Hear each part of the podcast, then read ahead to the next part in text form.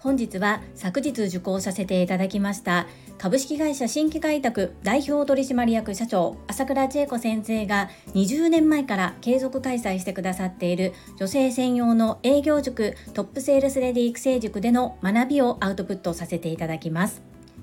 このチャンネルではボイシーパーソナリティを目指すジュリが家事育児仕事を通じての気づき工夫体験談をお届けしています。さて皆様素敵な週末をお過ごしでしょうか？本来日曜日は週に一度の目標振り返りを行うのですが11月の頭までは数週間に一度オンラインでの学びが土曜日に入っているのでその時は前倒しに目標振り返りもしくは後に目標振り返りを行うこととし学んだ次の日のアウトプットは学びの内容とさせていただいております。ご了承くださいませ。そんなこんなで本日は昨日の学びをアウトプットさせていただきます。大きく分けて3つに分けてお話をします。1つ目が私が学ばせていただいているトップセールスレディ育成塾とは。2つ目がその塾の中での世界観トラインドとは。最後3つ目が昨日の学びです。まず1つ目の女性専用の営業塾トップセールスレディ育成塾とはです。ボイシーパーソナリティとしてもおなじみ。世界はあなたの仕事でできているというチャンネルで配信をしてくださっている。働くあなたの応援団長朝倉千恵子先生が20年前から継続して開催してくださっています。一度は人生のどん底を味わった朝倉千恵子先生がそこから這い上がるために身につけてきたスキルノウハウ知識術をすべて学ぶことができる塾です。今お話ししたフレーズはトップセールスレディ育成塾のホームページから一部抜粋させていただきました。朝倉千恵子先生が望む世界それは女性の自立です。そのための術を学べる塾となっております。2つ目のこのトップセールスレディ育成塾通称 TSL での世界観トラインドについてです。トライもトレンドも始めるのは私それがトラインドということで自分らしさを打ち出すことトレンド×挑戦する女性トライの造語となります。ここで言うトレンドとは一過性の流行りや廃りを言うのではなく流行りが生まれる際のパワーインパクトすなわち自分らしさを100%発揮した際のパワーになぞらえておられ受け身ではなく本来持つ主体性の発揮を願う意味で使われているワードです。朝倉千恵子先生がよく Voicy でも語られているチャレンジこそ人生トライする自分らしくっていうところをコンセプトとされています。ではこのトップセールスレディ育成塾 TSL の中でこの世界観トラインドを体現するためにどうすればいいのかということで立ち居振る舞いや話し方文章の書き方などいろいろな武器となるスキルを学んでおります。そして昨日の学びは感想学というものでした。ということで最後3つ目の学びは感想学を学んでのアウトプットです。最初に感想学について簡単にご説明をさせていただき1つ目昨日の気づきを1点2つ目今後やろうと決めたことをお話しいたします。観想学とは漢字で書くと観察の観に層っていうのは手相とかの層ですね。相手の愛という字に学学問の学と書いて観想学と言います。昨日学んだ内容については細かくこちらではアウトプットいたしませんが観想学というものそのものについて少しお話をさせていただきます。そもそも私も初めてこの観想学というものを聞いた時に占いと勘違いしていたのですが占いではありません。顔の層を見ていくものなんですが顔には脳で考えたことが全て出ているそうなんですね。そして内面的な輝きが顔に出る。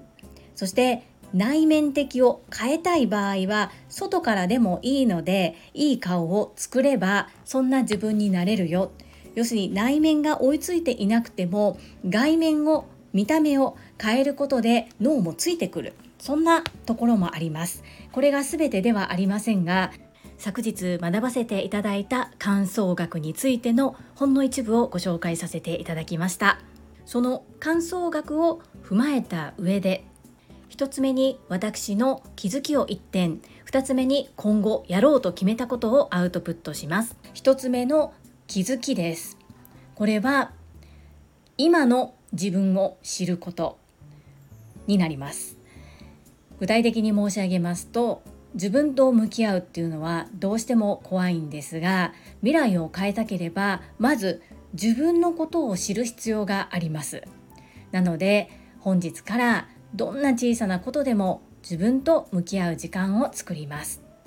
2つ目の今後どうしていくのかというやることを決めたという話です。これはおでこを光らせます。内面からおでこを光らせようとすると時間はかかるのですがまずは外からどのように品よく光らせることができるのかというのを研究して行っていきたいと思います。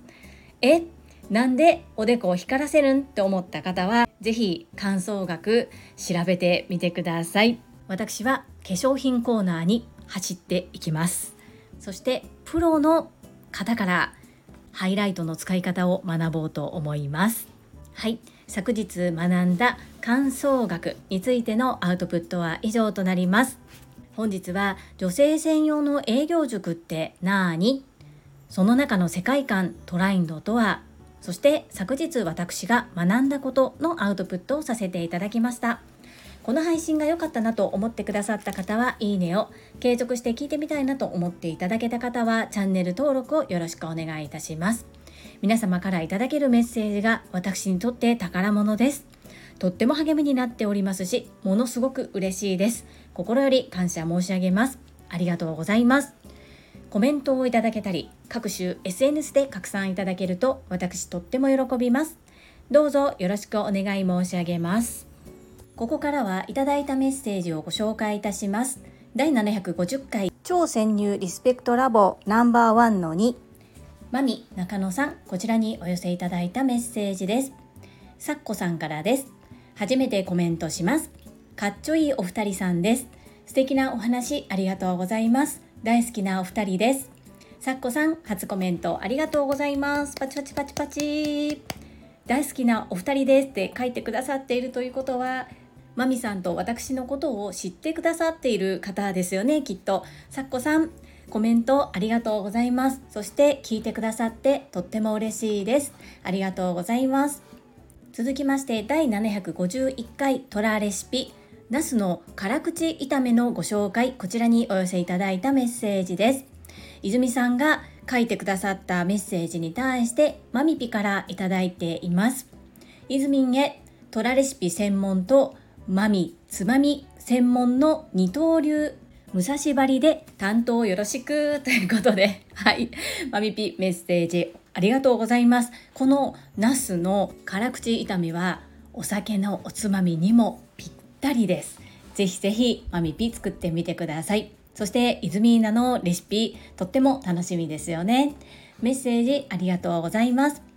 続きまして第752回名言と振り返りなりたい自分になってますか？こちらにお寄せいただいたメッセージです。ミシェルさんからです。ジュリさんの1週間の目標アウトプットをお聞きしながら丸も考えた上で手をつけていない×も並べで見ました。するとびっくりできていないことばかりに目がいっていたこと気がつきました。それって頑張った自分に失礼かもですね。自分から抜けて自分を見る。見える収納も見えない場所丁寧に考えさせられる朝でした。感謝です。本日遅れて参加になりますが TSL にてお目にかかれることを楽しみにしております。ミシェルさんメッセージありがとうございます。昨日はオンライン版 TSL 第9期の5回目の授業お疲れ様でした。途中からお顔を拝見することができました。そうなんです。ミシェルさん少し前までの私は他人との比較とそして自分が並べた目標が達成できていない自分。こことの戦いだったんですね。